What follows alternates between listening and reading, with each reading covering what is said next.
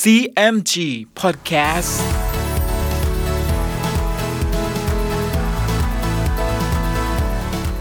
สวัสดีครับคุณผู้ฟังขอต้อนรับเข้าสู่ CMG Podcast กับผมดรพันธการธานนท์นะครับ เรายังอยู่กับเรื่องราวของสามก๊กผ่านหนังสือเรื่อง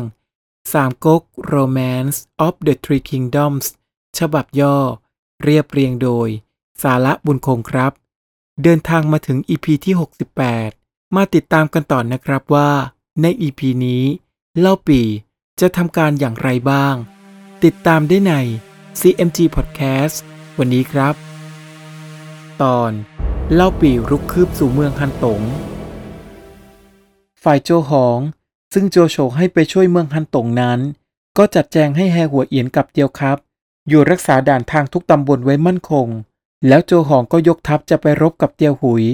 ม้าเฉียว น้ำเมืองปาเส ครั้นมาถึงกลางทาง พอรู้ว่าเตียวหุยให้ม้าเฉียวยกล่วงเข้ามาถึงตำบลแฮเปียน โจหองก็สั่งให้ทหารตั้งค่ายมั่นไว้ ขนาดนั้น งอหลันกับงิมเอ๋ง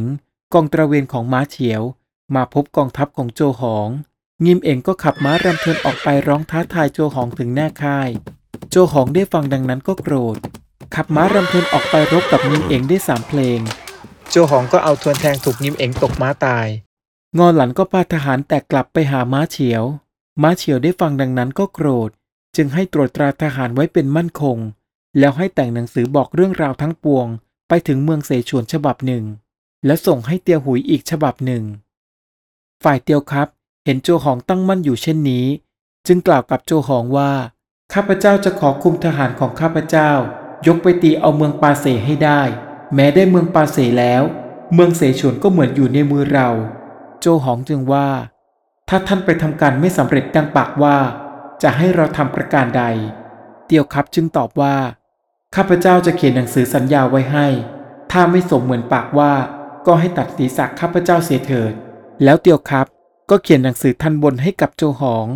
จากนั้นก็นำทหารสามหมื่นนาย ยกทัพไปตั้งค่ายเป็นสามค่าย อยู่ใกล้กับตำบลแฮเปียน แม้ว่าเตียวครับจะยกทัพมาเช่นนี้ แต่ม้าเฉียวก็ไม่ได้ยกทหารออกมารบพุ่ง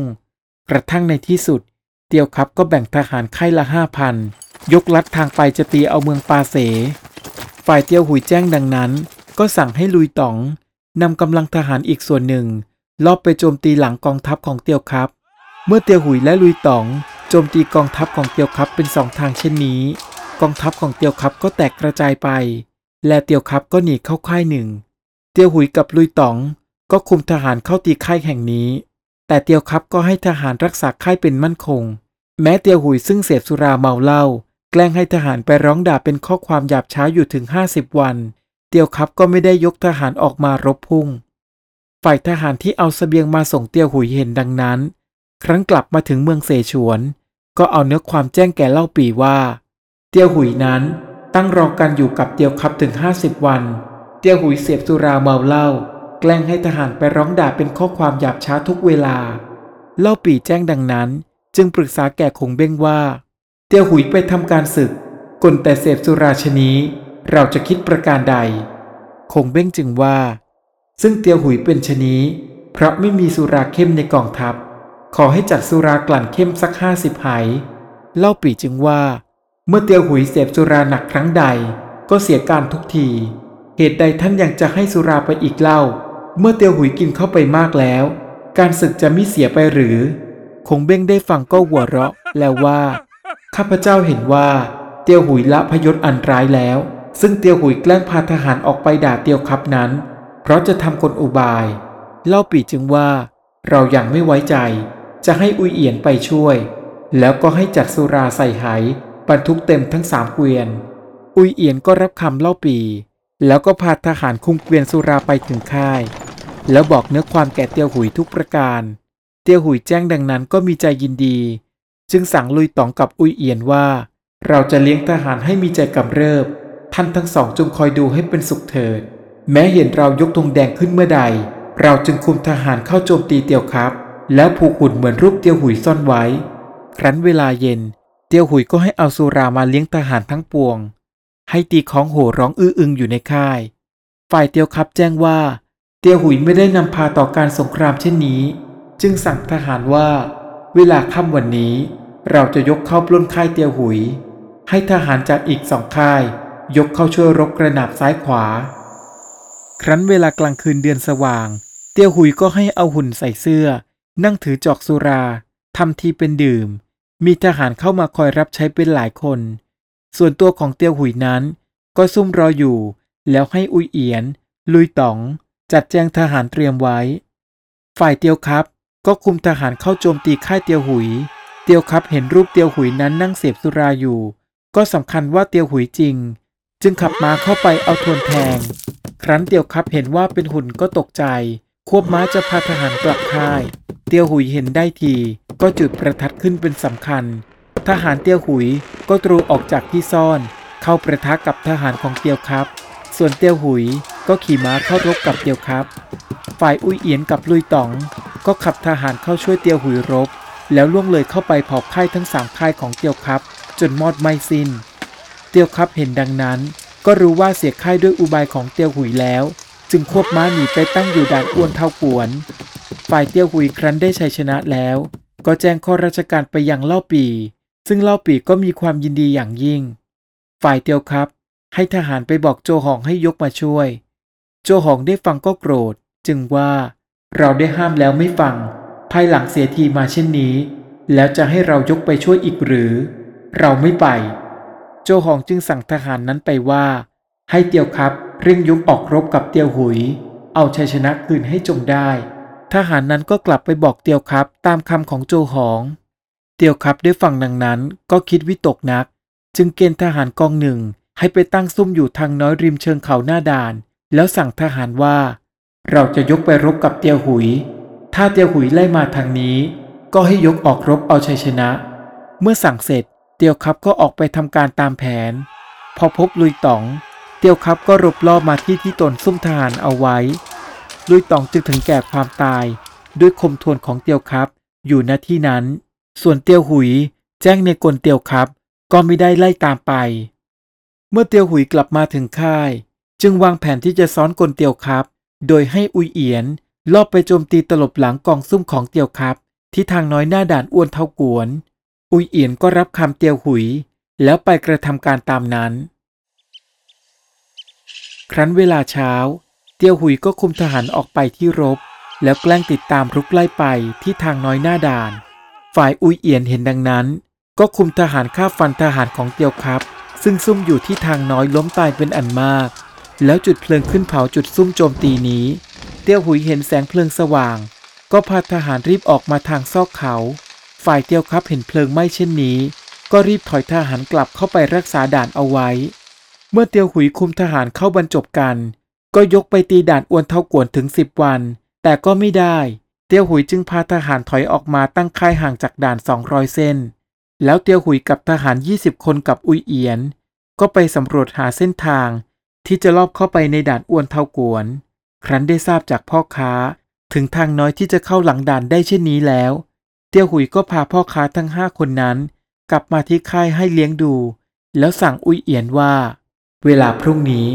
ท่านจงคุมทหารกองหนึ่ง ไปตีด่านอ้วนเท่ากวนข้างหน้า เราจะเอาทหารซึ่งกล้าแข่งสักห้าร้อยจะให้พ่อค้านำไปตีท้ายด่าน ซึ่งอุยเอียนก็เห็นชอบด้วย ครั้นเวลารุ่งเช้า เตียวหุยก็จัดทหารที่กล้าแข่งได้ห้าร้อยแล้วให้พ่อค้านำไปทางลัด ส่วนอุยเอียนก็คุมทหารยกไปถึงหน้าด่าน ฝ่ายเตียวครับ เมื่อทราบว่าอุยเอียน คุมทหารมาร้องท้าทายอยู่หน้าค่าย ก็ถือทวนออกมาถึงประตูค่าย พอทหารข้างหลังด่านวิ่งมาบอกว่า มีทหารมาลอบจุดเพลิงขึ้นข้างหลังด่านถึงห้าตำบล แล้วคุมทหารตีเข้ามาถึงท้ายด่าน เตียวครับแจ้งดังนั้นก็ตกใจ กลับมาไม่ทันถึงท้ายด่าน พอเห็นเตียวหุยคุมทหารเข้ามาในด่านได้แล้ว เตียวครับกับทหารอีก 12 คน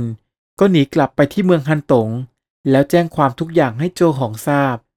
โจหองแจ้งดังนั้นก็โกรธ จึงสั่งให้เตียวครับ คุมทหารห้าพันนาย ยกไปตีด่านแฮบังกวน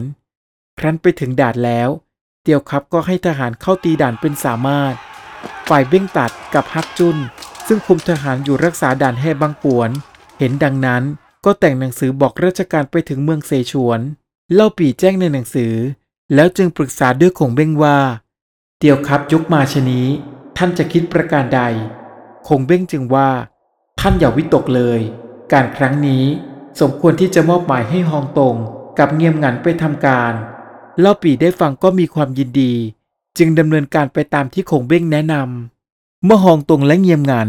ไปถึงด่านแฮบังกวดแล้ว ฮองตงก็ปรึกษาแผนการรบกับขุนนางทั้งปวง แล้วฮองตงก็กล่าวกับเงียมหงันว่า ให้ท่านคุมทหารอ้อมไปซุ่มอยู่หลังค่ายเตียวครับ แม้เห็นเราออกรบเมื่อใด ก็ให้คุมทหารตีกระหนาบเข้ามา เงียมหงันก็พาทหารไปซุ่มอยู่ตามคำของฮองตงสั่งฮองตงจึงคุมทหารออกไปร้องท้าทายเตียวครับ เตียวครับได้ฟังดังนั้นก็โกรธ จึงขึ้นม้าพาทหารออกมารบกับฮองตง ฝ่ายเงียมหงันเห็นได้ทีแล้ว ก็คุมทหารตีกระนาบจากท้ายค่ายเข้ามาฮองตงกับเงียมหงันก็ไล่ฆ่าฟันทหารของเตียวครับล้มตายเป็นอันมาก เตียวครับอยู่ในหว่างทหารจะต้านทานมิได้ ก็ขับม้าพาทหารแตกหนีไปฮองตงกับเงียมหงัน ก็คุมทหารไล่ตามไปประมาณ 900 เส้น จนเวลารุ่งขึ้น จึงให้ทหารตั้งค่ายมั่นลงไว้ ฝ่ายโจหงรู้ว่าเตียวครับแตกมา ก็สั่งให้ทหารเที่ยวหาตัวเตียวครับมาจะฆ่าเสีย โกฉุยจึงห้ามว่า ซึ่งท่านจะทำดังนี้ไม่ควร ขอให้แต่งทหารไปช่วยเตียวครับ โจหงเห็นชอบด้วย จึงให้แฮหัวทรง หลานแฮหัวตุ้น กับฮันโฮ น้องฮันเหียน คุมทหารห้าพันไปช่วยเตียวครับ ฝ่ายฮองตงเมื่อมาตั้งค่ายอยู่นั้น ก็พาเงียมหงันกับทหารออกสำรวจทางใหญ่น้อยทุกตำบล แล้วเห็นทหารโจโฉมารักษาสเสบียงอยู่ณเขาเทียนตองสัน เงียมหงันจึงว่าแก่ฮองตงว่า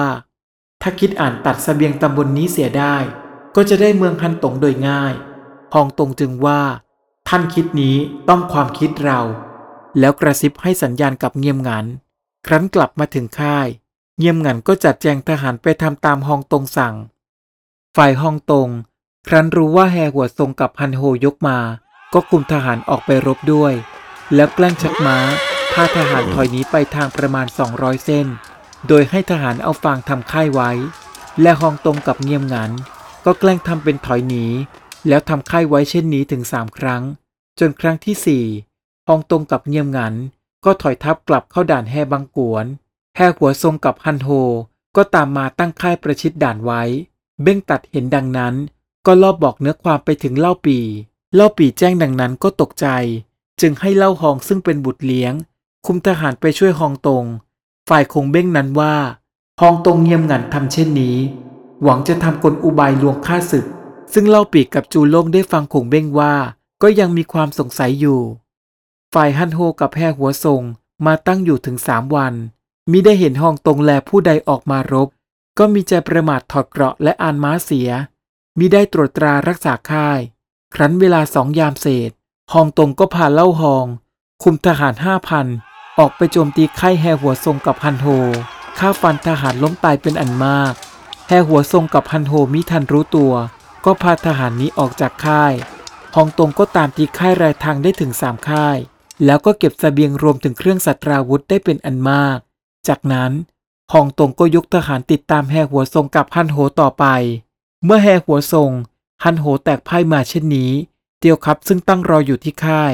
ก็ถอยทัพตามขุนศึกทั้งสองไปที่ค่ายของแฮหัวเต็กณเขาเทียนตองสัน อันเป็นตำบลเก็บสเสบียงแห่งหนึ่งของเมืองฮันตง ฝ่ายฮองตงเล้งเยี่ยมหงัน เมื่อนำทัพมาถึงค่ายเขาเทียนตองสันสองขุนศึกเท่าของเล่าปี ก็สามารถสังหารฮันโฮและแฮหัวเต็กได้ฮองตงกับเงียมหงันก็สามารถยึดค่ายแห่งนี้ได้ แล้วส่งหนังสือแจ้งข่าวการรบไปยังเล่าปี ส่วนเตียวครับกับแฮหัวทรงก็นำทหารที่เหลืออยู่ หลบหนีไปที่ค่ายของแฮหัวเอียนณเขาเตงกุนสัน ฝ่ายเล่าปีกับคงเบ้ง เมื่อฮองตรงกับเงียมหงันมีชัยเช่นนี้แล้ว จึงมีหนังสือออกไปกำกับนายด่านเมืองเสฉวน และหัวเมืองขึ้นทั้งปวง ให้รักษาด่านไว้ให้มั่นคง แล้วให้จูลง คุมทหารเป็นกองหน้า ส่วนเล่าปีกับคงเบ้งนั้น คุมทหารสิบหมื่นเป็นกองหลวง ยกไปตีเมืองฮันตง เรื่องราวกำลังสนุกและเข้มข้นเลยนะครับ ในอีพีหน้ามาร่วมลุ้นกันต่อว่า